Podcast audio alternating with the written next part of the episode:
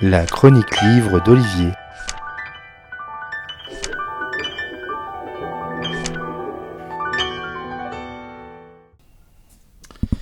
L'art est par nature subjectif, sans entrer dans une dissertation autour de l'essence de l'art, ce qui peut être constitutif d'une œuvre artistique, ce que l'on peut qualifier d'art ou pas. Et puis, une fois que l'œuvre est produite, il faut qu'elle soit vue, comme disait Duchamp, car ce sont les regardeurs qui font les tableaux. Mais qualifiés de subversifs par certains régimes, les œuvres ne sont pas forcément visibles du grand public, le pouvoir se sentant menacé par le message véhiculé par ces dites œuvres.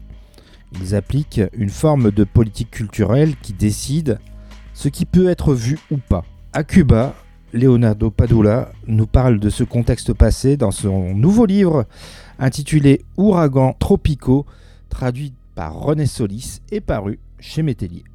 En 2016, un double événement chamboule les services de sécurité cubains.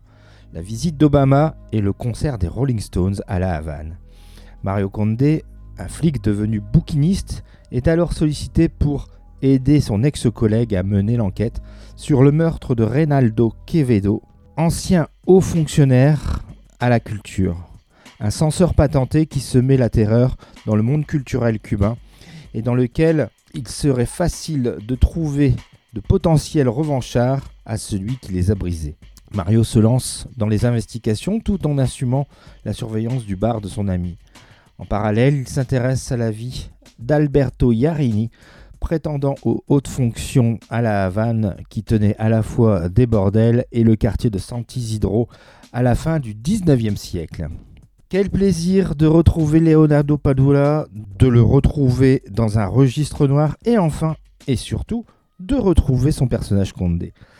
L'auteur cubain livre ici un double récit à plus de 100 ans d'intervalle avec un ex-flic bouquiniste qui enquête sur une ordure finie tuée dans son appartement et celui d'un policier du fin du 19e qui lui aussi enquête sur la mort d'une prostituée pour le compte de son célèbre souteneur.